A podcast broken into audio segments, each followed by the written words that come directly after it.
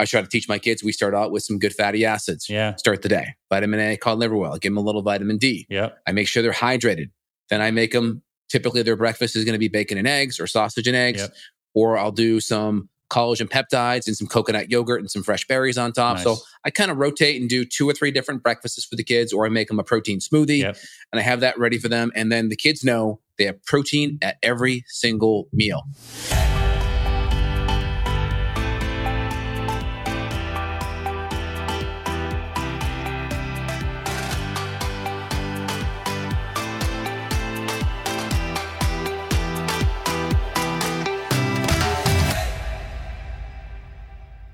Hey there, my friends. This is Dr. Anthony Balduzzi, and I want to welcome you back to another episode here on the Fit Father Project and the Fit Mother Project podcast. Today, we have the privilege of speaking with renowned expert in the field of functional medicine, Dr. Justin Marchegiani. Dr. J is a functional medicine practitioner and chiropractor who is dedicated to helping individuals optimize their health and well being by actually addressing the root cause of their health issues. Dr. J is a highly respected figure in the world of functional medicine who specializes in the area of gut health, autoimmune disease, thyroid, and hormone balance. And I want to bring him on today to ask Dr. Justin questions related to these topics so we can have a discussion on understanding what are really the underlying causes of diseases affecting people today. What are the underlying causes of health? And what are some of the specific protocols, supplements, herbs, and nutrients that he uses to help people support holistic healing? Dr. J is a prolific content creator and educator with a very strong online presence. He has an awesome YouTube channel with tons of videos. He's also the host of his very own podcast, Beyond Wellness Radio, which I was a guest on. And I highly recommend you Yes. check that out if you're interested in functional medicine, nutrition, and health optimization. And basically, I am delighted to have you on today, Justin, to share your insights with our communities of fit fathers and fit mothers. Welcome to the show. Dr. Anthony, thank you for having me. I really appreciate it. We are doctors with Italian last names on the crusade to helping people live healthier. And so there's a lot of kindred energy here on many levels. I love it. Now, to kick things off, can you tell us how you got into medicine and particularly like functional medicine? Like, what was your course to get in here and a little bit of your personal backstory? That's an awesome question, right? So I started out in the world of conventional medicine, and it's very easy when you're looking at trying to get to the root cause that there's a deficiency there, right? Conventional medicine, I was in a surgical field, worked in a surgery center. I was what's called the clinical associates. I go in there, position patients during surgery. And a lot of the diabetic patients that came in, I mean, it's quite the experience when you go in and hold a gangrenous limb and the surgeon comes in and ties off the vasculature and pulls out a saw and, and removes that limb. It's like, whoa, that's pretty intense. And you can't help but think about how can we get in front of this? How can we prevent this? Mm-hmm. And I remember asking the surgeon afterwards, hey, you know, how can we fix this? How can you prevent it? And, th- you know, their mindset is, hey, we're just kind of cleaning up the damage and this is all genetic and you don't really have a lot of control over it. And that was kind of their mindset. It was kind of a, you know, they've, you know, you don't have a lot of control, kind of a victimized type of mindset. Yeah. And I was kind of already getting into a little bit of that, like health in regards to training and exercise.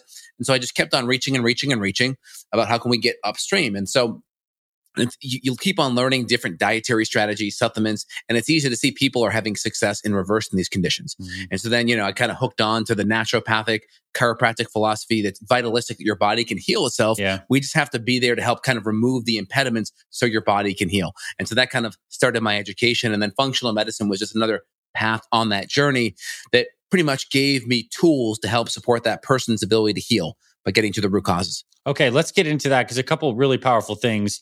One, I think it came up when I'm thinking about the surgeon's mentality. It's like when you're a hammer, everything looks like a nail, and there's Mhm. not no fault Mhm. of his or her own for being in that perspective, but like you know they, they weren't trained in the way to do all the things that you do with lifestyle modifications. Two, myself as a trained naturopath, like I think I, I want people to understand this core philosophy that makes it so different from conventional medicine. Is that we do believe the body has its own innate ability to heal, and it's the doctor's role to support that through Correct. conditions versus I think like in, in the other sense of like a lot of conventional medicine is actually driven through the lens of a doctor's ego. Like the doctor is the one fixing the patient through their intelligence and their protocols. And that puts Correct. the patient in a very disempowering position subtly Totally. that, that leads to the current medical system that we have here. So I think that's really cool you brought that up. Yeah, the conventional medical doctor, they don't really have to get to the root cause, right?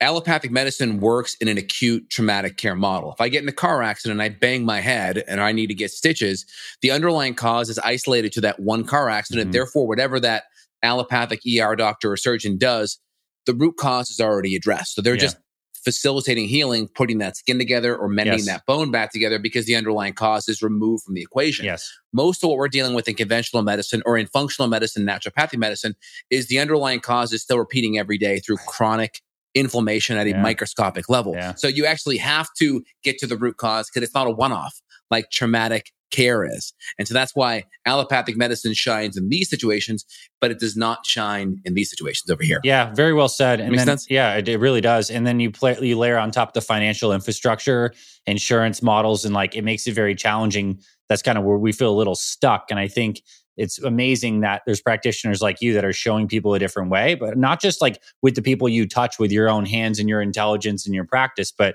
these kinds of conversations to expand people's minds about the future of the medical landscape and where it could go. And I want to ask a couple distinctions. Like, what does functional medicine mean? Because I think this is a term that people are going to see more of. How do we actually define that and make that different than like holistic medicine, naturopathic medicine? Like, what is functional medicine to you and how we define the scope of that? Yeah. So functional medicine, I just look at as root cause medicine. Now, when you look at root cause, you have people that, own, that think mold is the root cause, or um, you think infections are the root cause, or um, Lyme is the root cause. And so I think it's good to have an open mind that there are many potential root cause Yeah. or different body systems that are deficient and aren't functioning optimally. And so it's good to have the the mindset, okay, you have the right as a patient to have more than one issue going on at the same time. Yeah. And so we want to look at diet, we want to look at lifestyle, hydration, electrolytes, nutrient deficiencies, and then look at the gamut of all the body systems. Because it's very easy in functional medicine world to get very specific in one function, one body Yeah. system of functional medicine. But we want to have the the breadth that there's a lot of different possibilities that could be um, at, at cause here. And so I think functional medicine is root cause medicine, but Mhm. you want to look at it with a very wide perspective so you can take all potential causes at play there. Yeah, that's really well said. I, I think it's the root cause medicine, and then it's also optimizing a number of pivotal body systems that influence all these Yep. different pathways. Like gut health is one we'll talk about, hormonal health, mitochondria. Like Yes. these are the ubiquitous things that affect all these systems. And I also think you bring up an interesting point. I think it's just a natural bias of the human mind. When someone finds something super significant for them, it's like the key that unlocks their issue. Like maybe they actually had Lyme disease as an underlying cause, or Yes. maybe they actually did switch to a super low carb diet with no carbohydrates and they removed a certain food that was inflaming them. So now they think Yep. that's the solution for everyone. The truth is, it was probably a big part of the solution for them. And we always want to scream from the rooftops when we have something that's life changing. But it's good to know that this is like a broader picture. We are all unique in, in this deep way.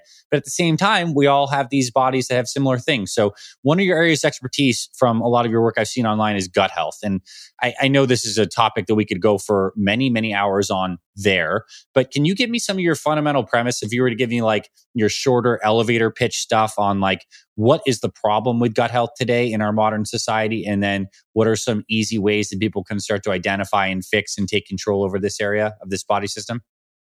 Great question. So to keep it really simple and concise, the first thing is you can't be eating inflammatory foods. The more inflamed, the more inflammatory the foods are, that's going to impact the gut lining. Mm-hmm. It's going to make the gut lining break it down, cause more inflammation, impact absorption. Yeah. It's also going to impact gut permeability, Yeah. right? The more permeable the gut is, the more the immune system interacts with foods Yes. in a way that it shouldn't. So you increase food allergens, you increase autoimmunity. Yep. Uh, leaky gut equals leaky brain. So now you have an increased chance of mood issues and cognitive disruptions to the gut. Of course, lots of processed foods coming in, like processed flours and grains, which are going to obviously increase fuel source for a lot of the dysbiotic microbes. So now you have to throw off a lot of the bad bugs, and then you add in some antibiotics to it, and that creates more what we call dysbiosis. Yeah. And then I would just say, because we're chronically stressed, we're not breaking down a lot of the food that we're eating adequately. Yeah. We don't have enough hydrochloric acid or enzymes or bile salts because a lot of these nutrients um, and digestive juices come through healthy parasympathetic nervous system response. Yeah. So if we're stressed, we're increasing that sympathetic nervous system and decreasing the um, para- uh, the parasympathetic. And then I would just say beneficial probiotics. I mean, I'm drinking a lower sugar kombucha, Mhm. um, natural probiotic drink, but we don't get a lot of probiotics in our diets. Yeah. Whether it would be from kombucha or whether it be from like fermented pickles or sauerkraut or kimchi. These are all good natural ways we can get it. We aren't getting it. And so we have to get it either through probiotic supplementation or we don't get it. And that can throw our gut bacteria kind of off. Okay. So, So, what those is, would be the, the big four or five. that there. was awesome. Like, I mean, as good of a, a quick summary as I could ask for. One thing that I did research recently for some videos I was shooting that I thought was interesting is melatonin uh, actually plays a big role in keeping tight junctions tight in the GI tract and reducing inflammation. I didn't realize how significant that was. So, another way that circadian rhythm plays into this picture. yeah, melatonin is really important. Also, just healthy neurotransmitter levels, serotonin, for instance, plays a big role with motility. And so Yes. most people they aren't pooping regularly. And if you have slow motility, you can reabsorb a lot of that toxic, endotoxic debris that's in our gut. So that can be a, a big stressor as well for our body. So on the GI tract, what what how can we describe a picture? Like we all know what like GI dysfunction could be. It can come in many ways. Bloating, straight up pain, constipation or diarrhea, Yep. or just feeling unwell and blah. Like we know the feeling when our bodies are like, man, you feel light and lean and things are flowing through, and that's there's that feeling. We know the converse. So, like, what is a picture of good health that for good gut health that you would love your patients to achieve? Like, how would you describe that so someone, someone can locate them on the list? Yeah, I would say you eat a good meal, you feel good, you're not eating so much where you feel tired and stressed. Within 18 to 24 hours, you're you're having a good BM, you're evacuating everything that you're eating. You're eating enough where you feel like you're able to break it down. You don't feel like it's a brick in your tummy, you're not overly burpy or belchy. Yeah. Um, you don't feel any irritation, any inflammation, any acid reflux. Um, that's usually a good sign, but usually feeling good after a meal, not overly tired, feeling like things move through you without any disruption or or negative symptoms. I think is a good first start. Yep. And you mentioned like uh, the brilliant thing you said when I asked you about gut health. The first thing you said is you're eating a primarily anti-inflammatory diet, and I and I do believe this is an area where it's slightly individual. Like, yes, there's certain foods that are probably like straight up inflammatory for everyone. Like if Right. we had some fried fish sticks we made with like un, non-organic wheat or just doesn't even matter, like that'd probably Yes. not be a good move. Um, but at the same time, there's weird foods like sometimes like some people can tolerate some kind of dairies and other people dairy's not good for their health.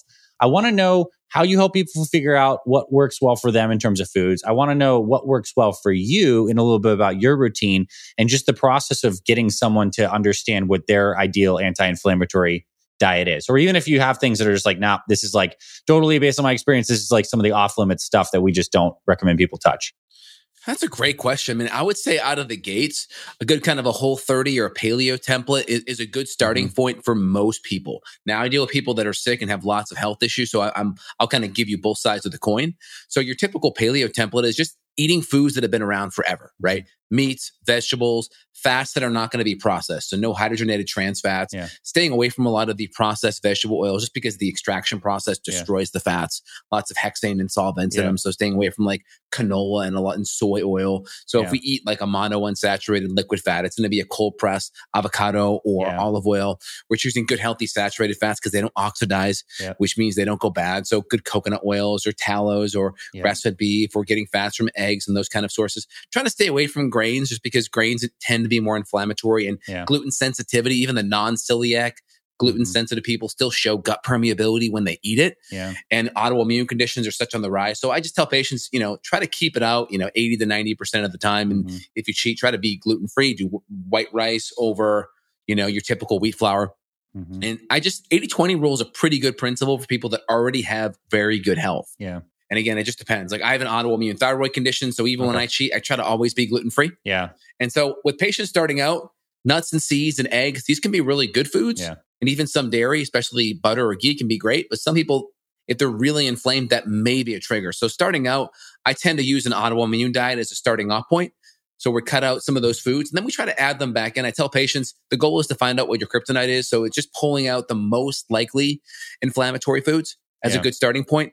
I don't love food allergy testing just because I, Me neither. I think you can get some good inference from it. But the problem is it may say cut out strawberries, positives. you eat blueberries. A month later, now blueberries are positive and you're Yep. playing this whack-a-mole. And it's like, well, what do you do? So my general rule of thumb is you know, have a little bit of rotation to what you eat. If you love it, rotate it. And so choose, you know, three or four different meats and rotate through them. Try to eat different colors of the rainbow on the vegetables, rotate some of your starches and fats. That gives you a pretty good security that you're not going to be pounding in food allergens by eating the same thing over and over again with a mm-hmm. compromised gut lining. Yeah, that's well said, right? I mean, really well said. What's your what's your hot take on fiber? fiber somehow became controversial over the last bit of time. And I think because certain people found that like they don't digest plant foods well or certain plant foods and other things like this. Like, what's your take on plant fiber, fruits and veggies? I know you kind of mentioned that you include them, but like, what's your kind of hot take on that? That's a great question, right? I look at people, I look at clinicians, they they get really emotionally attached to what worked for them. And then they right. they get like they become that person or they it, it becomes hard for them to want to use that tool with someone else. It's like, I don't know, like I couldn't imagine a handyman coming to my house and there's a nail in the wall, but they just they look at that hammer, they're like, no, I, I can't do that, and they, and they, pull out a screwdriver yeah. to try to whack the nail in, right? So I just look at it as no, no, no. I'm not going to be emotionally attached. I'm going to just look at the data, mm-hmm. look at that person, look what works for them. Maybe look at you know a stool test, look at and see kind of their symptoms and the data I have, and I'm going to try to approve and recommend the best modality. So for some people, I see some carnivore people they do really well on carnivore. Yeah. But guess what? I'll run some stool testing and I'll see bacteroides and firmicutes just like shot, like mm. super low. Yep. And so we'll just start adding things back in, like lower FODMAP, lower yep. fermentable fiber. Maybe it's cooked, steamed, sauteed. See how they do with it. See if I can start adding things back in without making them bloated or gassy. Yeah. Or we'll add in like, you know, a Sunfiber, like a low FODMAP type of guar gum that will feed some of the beneficial bacteria. Or we'll try some green bananas, right? Or some cool potato starch, some resistant starch that's going to still be lower FODMAP. So we get some of that fiber in there, but it's less likely to cause bloat or gas. Yeah. And so I just try to, you know, I just try to like go from the path of least resistance because I, I, do see some of the data showing that, hey, having this in there is going to be helpful for the microbiome. Yeah. But you got to look at the patient. And some people, they do really well on a carnivore diet and some don't. But so you got to look and see what's works and then just try to take that path of least resistance for the patient. Well said. Um, and my my hot take, just to add on that, because I agree with everything you just said, is that my read of the research is that microbiome diversity, having more species, is oftentimes a better thing, and short chain fatty acids, having those in the gut, is very healing and energizing for the gut lining. And so, if people can find some of those prebiotic fibers that work well for them in the context, like the ones you recommended, or some that we recommend in our programs, green tip bananas some of the resistant starches from like sweet potatoes and stuff like that. Like if you don't feel good eating like tons of beans and legumes, like you don't need to have those in your life. But it's cool if you can find a couple of those things that work well let alone the benefits of people's heart health of having some good fiber in there on occasion. That's really cool. And you can bring it in by cooking it and steaming it first. That's going to make yeah. it easier. And then the question is why? Well, when we look at our commensal bacteria, there's different bacteria we see can go low when that fiber goes low. And when we give some of that fiber in there, like you mentioned, you're going to produce things like butyrate, yep. these short chain fatty acids that can shift the pH in the colon yep. a little bit lower, which makes it harder for some of the bad bugs to grow. So you're you're getting all these good short chain fatty acids, which then shift the pH and make it harder for the bad microbes to exist. For sure. It's so amazing how it's all interconnected, right? Um, yeah. Let's talk about I, the- I, think the key is you got to be, uh, you know, emotionally unattached mm. and it's good to have a lot of tools in your tool belt. Like kind of like the example of the handyman. The handyman's not going to avoid the hammer because whatever, right? But clinicians tend to do that. And yeah. so we, we want to not be when, emotionally attached. When you don't have as many tools. That's what I like that thing, right? Yes. If you were, if you only had one tool, you're going to be super attached to that tool. So I want to talk about thyroid. I know this is something you you did mm-hmm. mention mm-hmm. that you have had a lot of experience with personally, as well as helping people. Yes. Is people's thyroids kind of seem like they're like under attack right now? Obviously, it's part of the GI tract, maybe autoimmune stuff, leaky gut. Thyroid is an organ that gets really affected by that in general. What else is going on? Is is like we it seems at least with women, like middle aged women, we have a rampant rise in autoimmune thyroid conditions. Um, but also like how many I have so many questions about the thyroid. Let's talk about autoimmune thyroid stuff from the lens of your perspective. I'd also like to hear do you feel like there is kind of like a thyroid epidemic going on? If so, why? Is it deeper than uh, GI tract? Is it things like fluoride and bromide? I've heard things like this, pesticides. Like, what's going on with the thyroid? And let's talk about the importance of thyroid for a long and healthy life.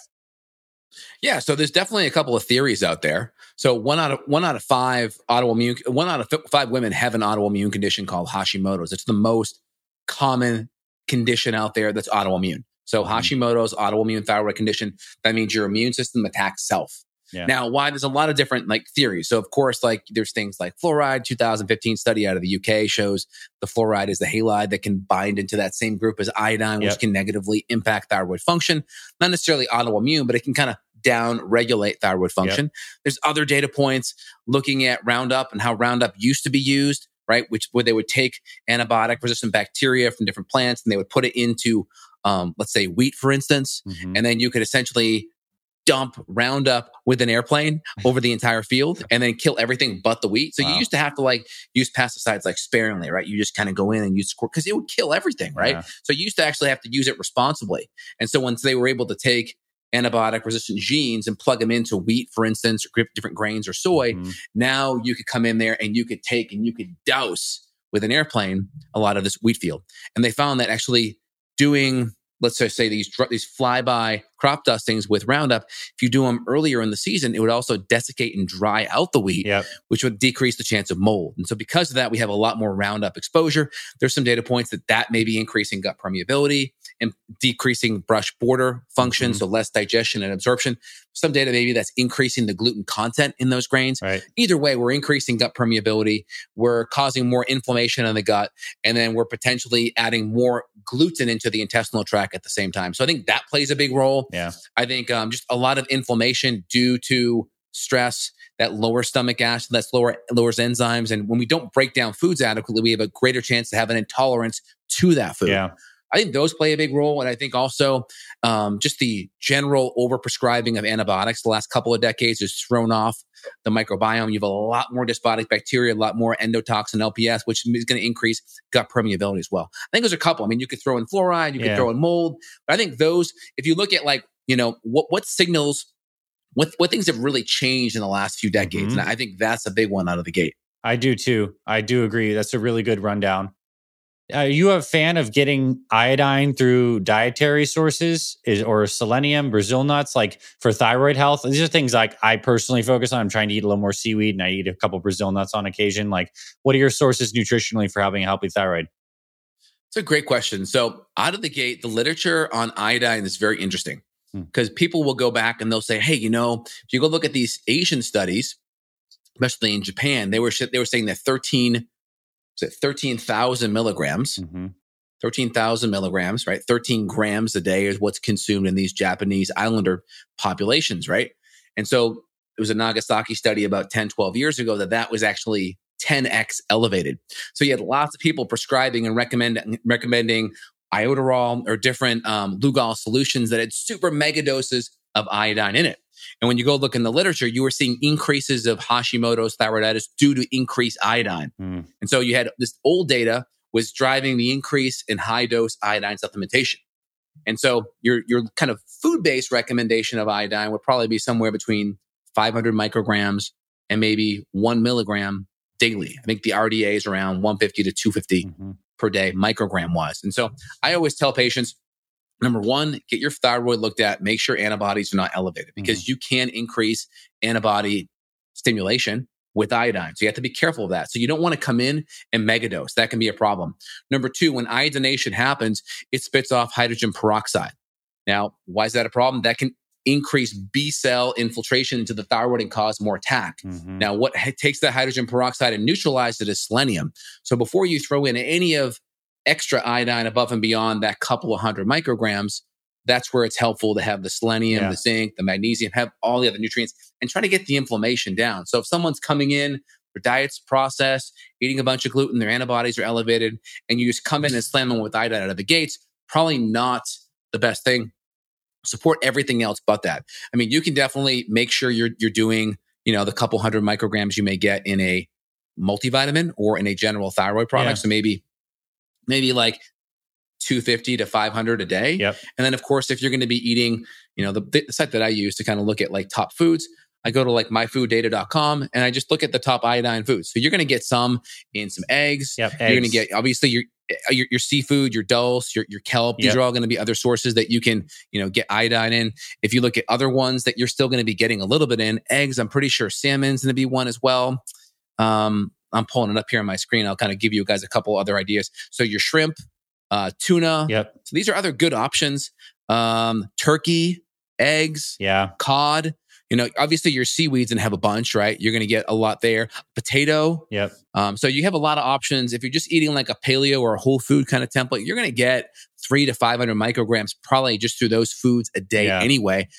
My big thing is just, you know, there was some faulty data that came out 10, 15 years ago. People took that, ran with it, were mega dosing thyroid issues. And I've seen people really, you know, have some negative responses to that. I've seen some do well, but if you're gonna go higher dose, be responsible, get, get your thyroid levels looked at. I always recommend starting at, let's say, that couple hundred microgram dose, and then go up weekly, very slowly, and then just monitor your levels, make sure antibodies and inflammation's not getting worse, and ideally get the gut figured out first, because that's where 80% of your immune cells are. Yeah. And people that have Hashimoto's, they're going to have low vitamin D, low glutathione, they'll have dysbiosis, H. pylori, blasto, other gut issues. So get those things stabilized before you overly kind of push it. Hey, it's Dr. Ray. I want to quickly pause this episode to thank you so much for listening to this Fit Mother Project podcast. I am just blown away at how amazing this podcast has become, all the powerful stories, all the great expert interviews. And I am so grateful for you for tuning in and being here with everything we're creating here at the Fit Mother Project. I just wanted to pause to acknowledge you and thank you again for listening. Please keep listening and tuning in to all the great stuff we're doing here at the FMP. Let's get back to today's episode. Yeah. And one thing I'll say about functional medicine does better than a lot of conventional medicine is functional medicine does better lab testing. I'm sure there's some more extensive lab testing that can be done beyond just a doctor literally running just a TSH and maybe just a total T4, like the most basic bare bone stuff you can do. So, what do you like to see on a routine uh, thyroid screen? Are there particular blood tests that someone could write down from this podcast that they could have their doctor look into? That's a great question. I mean, TSH is a good, um, a good one to look at out of the gates. Again, it's a late stage screening agent. If your TSH has been is elevated, it's you probably had a thyroid issue for a decade. Mm-hmm. So that's the problem. So, but if you have TSH that's let's say you know three and a half to four and up, you definitely have more than likely a thyroid issue downstream. But you got to look at it right because conventional medicine just typically prescribes some Synthroid Yep. or levothyroxine, which is a T4 molecule with a sodium salt on it, just to bring that TSH back down to normal. Because again, when your TSH is high, it is whipping a tired horse. It is yelling at that thyroid to make more thyroid hormone, so it can swell that thyroid up. So you do want to bring that down, but you want to look at your T4 for sure. You know, T, T4 free is the mm-hmm. most important, but obviously free and total is great to look at both. Usually with patients, I'll come out of the gate with a free and total T4 and a free and total T3. I like We'll that. look at TPO antibodies. Mhm. We'll look at thyroglobulin antibodies, maybe a reverse T3. And then Yeah. usually afterwards, I'm just running TSH, T4 free, T3 free, and then the For antibodies management. if needed. Yeah. Yeah, for management. It just depends. Most times the free is the most important number. And if they kind of all correlate, it's usually not necessarily running the total and the and the free every single time. Yeah. So I want to recap that for people so they understand. Oftentimes, doctors will run just a THH, TSH, which is thyroid stimulating hormone, and maybe a total T4, which is obviously important. But what Dr. J just kind of suggested, at least for initial workup, is a TSH, yes, total T4 and free T4, total T3 and free T3, and then maybe those thyroid, those, those, yes, those thyroid antibodies uh, that he mentioned as well, anti TPO, anti thyroglobulin, and these other ones. Like that's just more comprehensive. And then you can manage with less labs moving forward. Was that a correct Yeah, and your range. Yeah, that's correct. Okay. That's correct. And your TSH, a good range. Like that's a really a brain hormone. It's crazy. People are like, let's let's look at your thyroid. It's it's a brain hormone that talks to your thyroid to make that. So again, if it's off, there's definitely concerns, but it's a brain hormone. So we don't we want to look at and see where the thyroid is functioning and dysfunction because you could actually have TSH that's decent, but you're having conversion issues downstream that are off. Yeah. So 0.5 to 2.5 with your TSH is fine. You know, ideally right around one is good. Mhm. With T4 free, somewhere between one and 1.5 is solid. T4 total, six to 10 is pretty good. T3 total, uh, 100 and up, 100 and 100 to 150 is good. T3 free, let's say three to low fours is good with T3 free. Reverse T3, probably between 12 and 20, 12 and 18, 19. Mhm. Right in there is good. And of course, with your antibodies, you know, below 20 on the TPO and below one on the thyroglobulin antibody. So, for everyone listening to this, this is the exact stuff that a functional medicine doctor does. They get into the deeper blood work and have that inform root cause stuff. So, whether or not, like, you don't need to understand how to read your own lab work, although you do have this episode to pause and listen and jot some notes down if you want. But, point being, more go- testing on the thyroid can be good. I want to move on to hormone balance in general. Um, what are your takes on bioidentical hormones for women midlife and testosterone replacement therapy for men in midlife? Like, how does that kind of play into your approach to medicine, therapeutic order, all these things? Yeah, my opinions on this have definitely evolved the last decade. So with women, like if you look at the data on female hormones, female hormones, especially as they get older, are very anti-inflammatory. There's all kinds of improved benefits with immune system, mm-hmm. brain function, skin elasticity, libido. It all comes down to philosophy, mm-hmm. right? So you have hormones have a bad rap because of the Women Health Initiative study in the early 2000s, where they were giving essentially horse hormones extracted from urine. So you have mm-hmm. your Premarin, Provera, not good, right? Mm-hmm. Horses come out big and walking, right? So yeah. hormones have a big um, impact on growth and development. Hence, horses are they're a little bit different than we are. Yeah. So you see the increased risk from the Premarin, Provera studies with cancer. And so if we're going to use hormones, I like to fill in the gap of what's missing, not replace the entire system. Mm-hmm. So it's kind of a philosophical thing. Yeah. So if we look at women, let's say especially more menopausal, we're going to be doing more estriol potentially. Yeah. I like to always give herbs to help with the upstream signaling to work on receptor sites. You know, there's different herbs like maca or damiana mm-hmm. that can work wonderful at the receptor sites or, or females with LH and FSH like chaste tree or tribulus can work great at the upstream signaling. Yeah. So I do like a little bit of estriol and progesterone. Mm-hmm. Again, we may give intravaginal hormones too of those same nature if there's dryness or vaginal tissue atrophy. Mm-hmm. With females that are cycling, a little bit different because you have to time up the progesterone with that luteal phase. Right? This is a mm-hmm. mistake. If you're taking hormones every day as a cycling woman, that's going to totally, that's what basically birth control pills are for the most part. Mm-hmm. So that's going to impact FSH and LH and, and fertility and ovulation. So you have to time up those hormones. And again, we'll give different herbs as well to help with that FSH, LH signaling.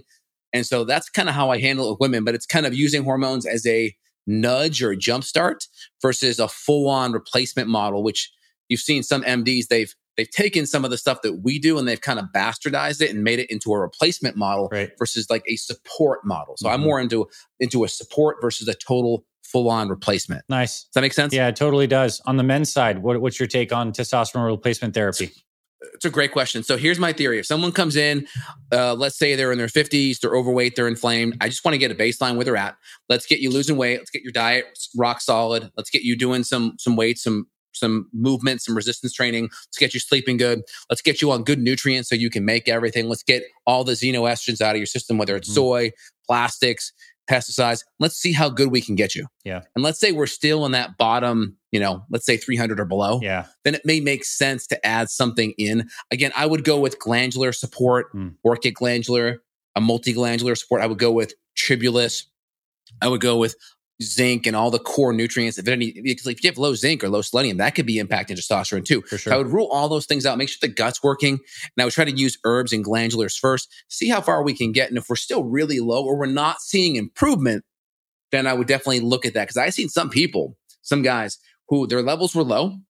We were able to get massive improvement, increased libido, mood, muscle, and they were still on the lower side, but their improvement it, it looked like they had an 80 or 90% bump in testosterone, not a mm-hmm. 20. So sometimes yeah. the symptoms don't match what the, the range is. I've seen massive right. improvements in symptoms, but the range only bumped up a little bit. So there's something else happening at the receptor site level that's definitely yeah. making things not correlate all the way. But I'm open to it if we do everything else and then we hit that too many guys come in, they don't make any of the foundational changes. They just dump in testosterone. And then a lot of times they're not being responsibly dosed. They just aromatize it and create more estrogen and it makes yeah. the problem even worse. I see that exact same thing. And I really do appreciate how detailed you were with the methodical approach of going through you know working on most foundational levels. Again this is kind of good functional medicine then building up mm-hmm. to eventually someone may get to a point where they have actual external hormones for trt but there's an order to go through that first. And i'm seeing it right now man they're being prescribed to men in their 20s and 30s now. Like like and that's a pretty big decision to start on that stuff Way. that early right? I mean let alone taking injections the rest of your life or to be very shut down from that. I mean it's it's a yeah. it's a bigger thing than people maybe realize and I see too many doctors too. They're using these pellets. I'm, tar- I'm sorry, the pellets do not give you good stable levels. If you're going to do TRT, you're much better off doing like if you're a guy, like doing an injection of testosterone once or twice a week, yeah. or or doing a low dose cream on your testicles, or doing some kind of a troche where you can stabilize that dose. Because I'll test guys and they'll be like they'll be super high, and then like two months later they'll be low at the last month, Mhm. and it's like they literally go from like twelve hundred to two hundred in the span of like two three months. I'm like that is not stable. Like Yeah. if I'm giving someone dose, I want their hormones within that ten percent range yeah. throughout the entire month, not like up and down like Mhm. that. So I want to kind of loop this a little real real question for you: Do you have any preference for delivery when you recommend for, for support? yeah for men. I think the For inject, guys. for guys Injection? injectables injectables the best method in my opinion. Do you do you have any opinions of some of the troches? Eh, I haven't. I don't have direct experience with them. I don't have direct experience with them, but it seems like it's a really convenient delivery mechanism. That's what I. Yeah, I'm just I'm just trying to like. I don't prescribe it, so I'm just trying to. I try to get enough data points Yeah. and, and what's working and what's not. But I see most MDs going to these pellets, and I just don't see them doing well at all. yeah. And I, and I'll run estradiol, right? I'll run estradiol, I'll run SHGB, and I'll even run total estrogen. And man, some of these guys they are over aromatizing, which just means Yeah. when testosterone gets too high, you convert testosterone to estrogen. Yeah, it seems like that's definitely more of a risk you run with the pellet, exactly as you talked about, due to the the the, le- the more variable release curve versus the injections. I'm with you on Bingo. that. That's exact. You said it perfectly. That variable release curve. That's exactly the best way to describe it. Yeah, I agree. All right, so let's talk about um, things that you personally have found are beneficial and that you maybe teach to your patients and clients about helping the body stay in a more parasympathetic, less stressed state. Because this is obviously a huge thing. You talked about earlier how it affects all the digestive hormones, the gut lining, and we're in we're just as busy and stressed as ever as as, as Westerners right now. Like, what do we do, and how? What are some things that you do to keep yourself in a, a relaxed, healthy parasympathetic state as much as possible? It's a great question. So I'm already doing it right now. So big thing out of the gate is good parasympathetic deep breathing. So mouth closed, breathing in through the nose, four to five seconds in, one second pause, four to five second out. Mm-hmm. And I'm doing it with a big belly breath. So when I basically you're making yourself look like you're eight months pregnant when you're when you're breathing out. Like you're you're really you're really and then out. So you're Mhm. allowing that diaphragm to drop, which is pushing your intestines out a little bit. yeah. And then you have all these parasympathetic nerve fibers up in that nose. Mhm. And so really breathing in. You'll notice that sympathetic nervous system causes mouth breathing Yeah. and you get the intercostal muscles of the neck. So you're so you basically the, exercise I get patients is put one hand on your chest, Mhm. one hand on your tummy. And when you breathe in, you want your bottom hand to move out. Yeah. And when you breathe out, you want your bottom hand to move in. So, in other words, bottom hand, top hand, you want all the movement coming from the bottom and not the top. If you're, if you're, hmm then that's the stress breathing. That's the intercostal muscles of the neck Yeah. lifting the rib cage up. That's going to create more stress. So, when you breathe through the nose hmm and you distend the belly and you can put one hand on the bottom here, one hand on the top, that's going to guide you. And that's going to give you a good idea if you're in that parasympathetic state. Yeah. So your typical diaphragmatic breathing in through the nose, that kind of box breathing pattern.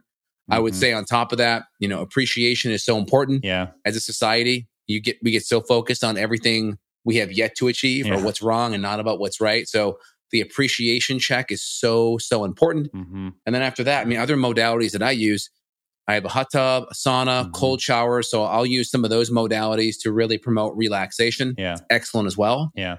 And I think that's a, a first good couple. I mean, I have whole body vibration that I'll use, hmm and I love my adaptogenic herbs. So I'll rotate in different adaptogenic herbs to kind of help promote good HPA axis, Yeah. good stress relief. I'll do an Epsom salt when I'm seeing patients on the phone.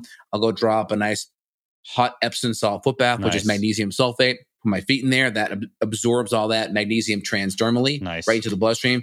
Really good relaxation as well. That's awesome. Really, really good high level stuff there. And I love that you actually did start with breathing. It's like the least sexy on the list, but it's the most foundational. You're going to do it So every simple. every moment for the rest of your life while you're still And just embodied. and right? be aware, like when you're in that stress response, like kind of go out of body and like watch yourself because you'll notice that when you get stressed, Yeah. that natural shallow breathing, or even you'll just kind of you'll stop breathing, like for five Mhm. ten seconds. So just you'll just stop, and so just keep that breathing going, and just really allow that to flow, allow that diaphragm to drop and that belly to go out, and that's going to be key for parasympathetic response nice. for sure. All right, I want to pivot again, and um, I want to talk about kids, and I want to talk about the future generation. Right? I mean, a lot of the work that you and I do is helping people in midlife Mhm.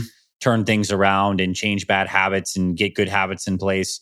What are you seeing as like the trends and the direction, maybe the risks and also the opportunity of the younger generation that's growing up? You know, we know their health is in a pretty shoddy state for the most part with higher levels of addiction, inactivity, circadian rhythm dis, disbalance and stuff like that. Can you speak into what you what your kind of take is on the younger generation health and what we can look and do as parents and maybe stuff that you are doing with your family?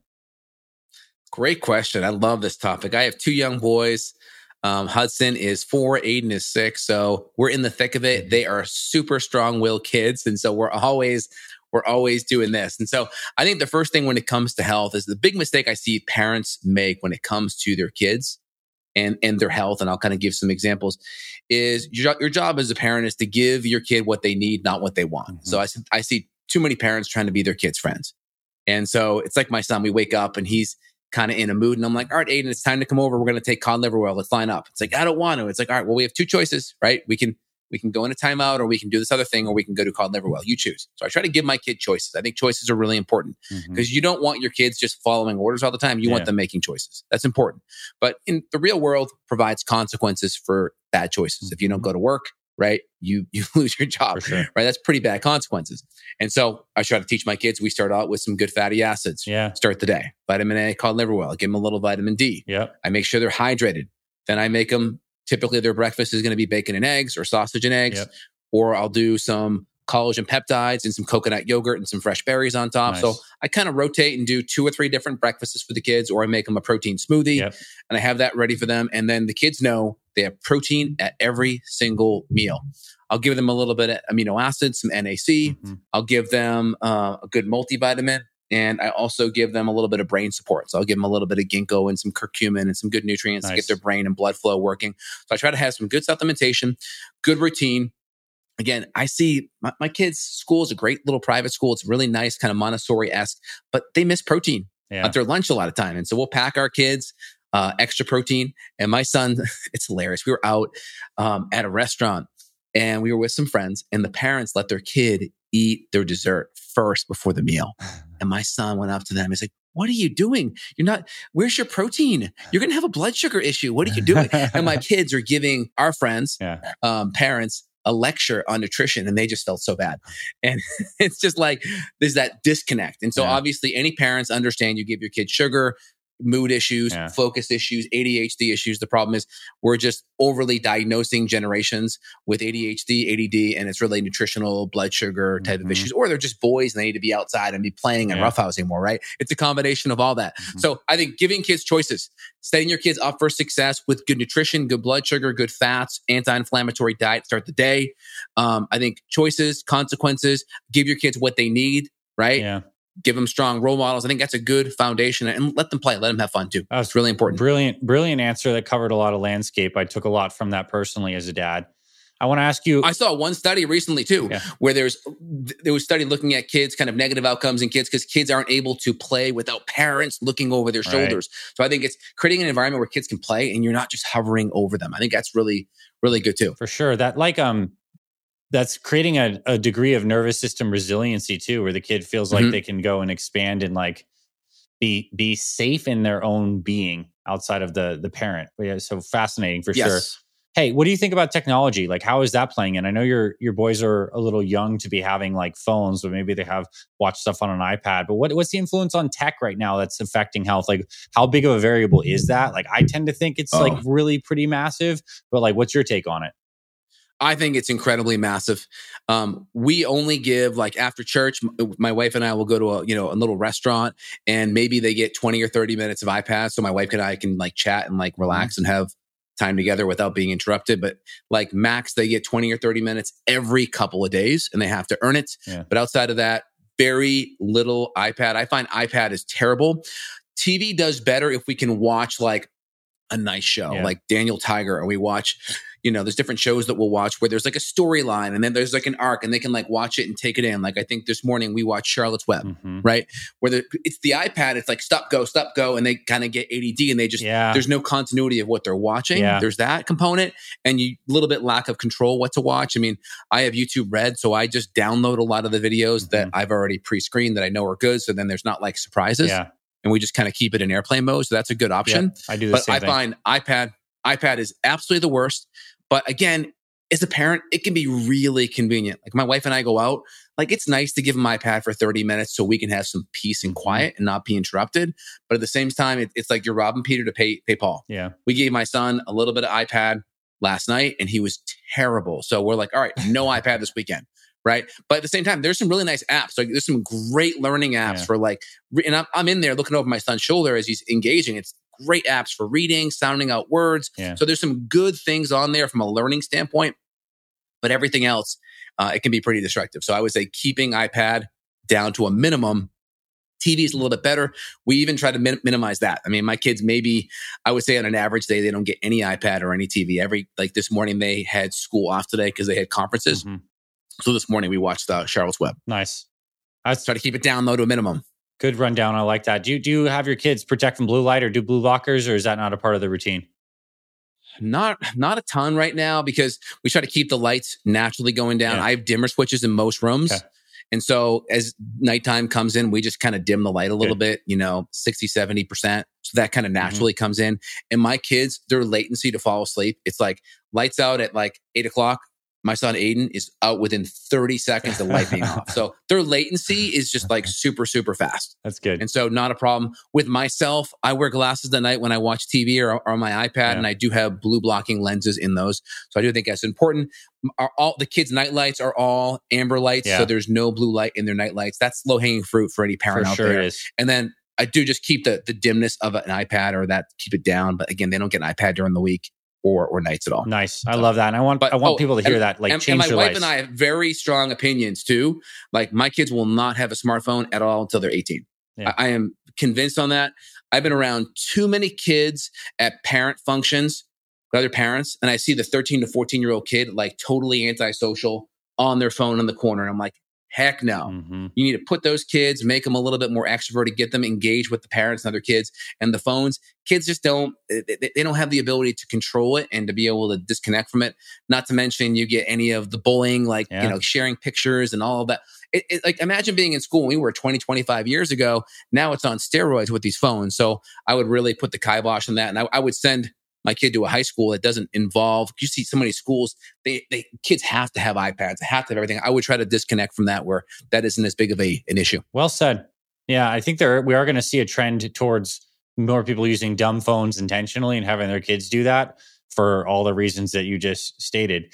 Now, uh, And when you look at the big tech inventors of these things, they do not let their kids use it at all. yeah, that's the that, that irony. speaks magnitudes. yeah, yeah. I think Mhm. like I forget who it was, but maybe the CTO of like it was like Facebook doesn't let his kids like Yep. have phones or anything like that. That's hilarious. Um, totally. Okay, so I want to ask you about some exciting trends or developments in functional medicine that you're following or excited about, or maybe just like forecast us in the next 10 years. Like, what do you think's around the corner that is going to really move the needle for us? That's a great question. You know, I, I am not sure. I mean, you have so many things come up and they're, bec- they're like more marketing avenues. Yeah. But the question is how much clinical fruit is, is bared, is, you know, Yeah. comes off of that, right? So that's really the hard component, I think, in regards to, I'm not really sure, man. Mhm. I'm kind of out of that loop because I'm, I'm listening to podcasts like you are. I read articles and I do that, but there hasn't been too many things that have popped up on my radar that I'm super excited about. Yeah. I mean, obviously, like I like some of the testing Mhm. so I can look deeper at inflammation in the gut. I like it, some of the deeper hormone testing. That's great. I like, um, always looking at what, what is cutting edge in regards to like mold or toxicity Yeah. or um or different you know metabolic testing I, I like just you know simple functional glucose tolerance testing i would Yeah. love there to be a fasting insulin on my on my glucose monitor that would be amazing That'd as be well cool. so i can look at fasting insulin through the day that'd be really cool or a cortisol test throughout the day that'd be really cool some of the wearables are nice i have my fitbit inspire 3 on the Oura because then i can get a window of hrv Mhm. and parasympathetic tone that way. So those would be the big things. Like I'm always looking about like what is this test or data? How is it going to help me change how I interact with this patient and my recommendations to get them better faster? Yeah. So that's kind of how I'm looking at. it. I'm always slowly adding things in all the time. So everything I'm doing is always slowly evolving, so to speak. I'm not like waiting years and then let's let's do an overhaul. I'm always slowly doing it. How about you though? What are you seeing that's curious for you? Well, I think that we're this kind of lens and landscape has really shifted big into this longevity anti-aging front and i think we're Yep. coming to understand the primacy of mitochondrial health and then how electrons flow through the body like that's not rocket science like we know this but i think we're becoming it's becoming even more important and funny enough everything that you mentioned throughout this entire episode is stuff that works on those pathways so it's like Mhm. it's not like we're discovering new things that you should do, but maybe just like reasons why all these foundational lifestyle stuff that we know helps people is so essential. Um, I, I mean, I, I don't want to go off the rabbit hole for the, the end of this because it gets a full conversation, but I think that we will start to see more about the effects of non-native EMF um, as a Yep. as a big Yes. as a big toxic variable of the body. Like we're just not meant to be bombarded by that all the time, and Yep. it does affect the mitochondria. It does affect all these metabolism Yes. pathways. So and the brain. So I think that's unfortunately for people, they're gonna have to come to terms with that in their lives. Uh, that that's an obstacle to health. And then is there any strategies that you're recommending just for the average person I that think has you did a good a job already. Yeah, to- I think you hardwire your computer in. If you're on a wherever you're Yeah. doing on a daily, well, one, Yep. whatever you're using on a daily basis, get it Ethernet plugged in. Two, when you're not using your phone, proximity, get it a little further away from you. When you can go Yep. on airplane mode, especially if your kids are using tech, try to put things on airplane Yep. mode and then get your Yep. bedroom to be pretty rock solid. Like get some kind of reader or test to know that your bedroom is is good. And then whether you choose to do a grounding bed or you buy any of these kind of grounding gear stuff, like I think they're good to invest in. They're not that expensive. Um, but low EMF bedroom, I mean, that's like a third of your life right there, just optimizing that one room. Yep. So I think that's great. You can get a safe and sound meter and just kind of check out your room. yeah. And that totally makes sense. Yeah. All right. Well, I want to ask you this was a like, dude, you absolutely crushed this in terms of the breadth of things that we covered. And I know this is Oh, honestly awesome, funny enough, just scratching the surface on the work that you do. Tell our listeners how they can find more about your work, including your books, your podcast, your online resources, and if they'd like to actually work with you and your team on the functional medicine front. Oh, absolutely. So you head over to justinhealth.com, J U S T I N, like my name, H E A L T H.com. When you're there, there's podcast link and a blog link where you can subscribe. You can also sign up to get the first chapter of my thyroid reboot book. Thyroid reboot's coming out this winter, hopefully, final Nice. round of editing. So get the first chapter there. So really excited for that book. And I see patients worldwide. So there's a little work Dr. J button up there if you want to dive in on the functional medicine side. Happy to connect. Dr. J, thank you for expanding our minds, giving so much sound advice and honestly just showcasing how much you know about this stuff. It's really it's really impressive and I also know being young and vital like you are, you have a lot of years left on here, so it's going to be cool to watch your career continue to unfold, let alone like 10, 15 years the kind of things you're going to know and all the people you help is is really inspiring. So, thank you brother. I appreciate you. Dr. Anthony, thanks so much. Your questions were awesome, man. Really appreciate the back and forth dialogue. You're welcome. Thanks. Hey there, my friend. Thank you so much for tuning in to this week's episode of the Fit Mother Project podcast. If you love what you heard, I have a favor to ask you. Please consider taking 60 seconds right now to leave us a rating and review on our podcast. Leaving us a review is super quick. It only takes a minute, and it's so, so helpful to us as it really boosts this podcast to reach more people who need this information and this message. If you're listening on Apple Podcast, you can leave us a star rating and review. If you're watching on YouTube, you can hit the like button and leave us a comment. Overall, I truly appreciate you being with us here on the podcast. On behalf of me and my entire Fit Mother Project team, we truly feel honored and grateful to support you and your family on your journey to fantastic health. I thank you for your support of this podcast and of this mission. Also, if you're interested in joining our Complete Fit Mother program and becoming an official member of our community, you can visit our website, fitmotherproject.com. And on the Fit Mother site, you'll be able to see our Complete Fit Mother program along with our online store with the best supplements designed for busy moms. And you'll also find a ton of free resources like recipes, workouts, meal plans, and more. God bless you and your family. This is Dr. Anthony Balduzzi signing off. I'll catch you on the next episodes of the Fit Mother Project podcast.